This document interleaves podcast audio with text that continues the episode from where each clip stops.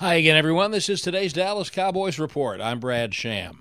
The Cowboys have to cut five more players to get to the 80 man roster limit by tomorrow afternoon, but it's pretty clear you won't find KaVontae Turpin's name on that list.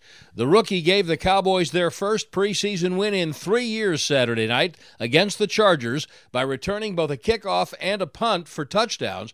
No Cowboy had ever done that before, preseason or regular.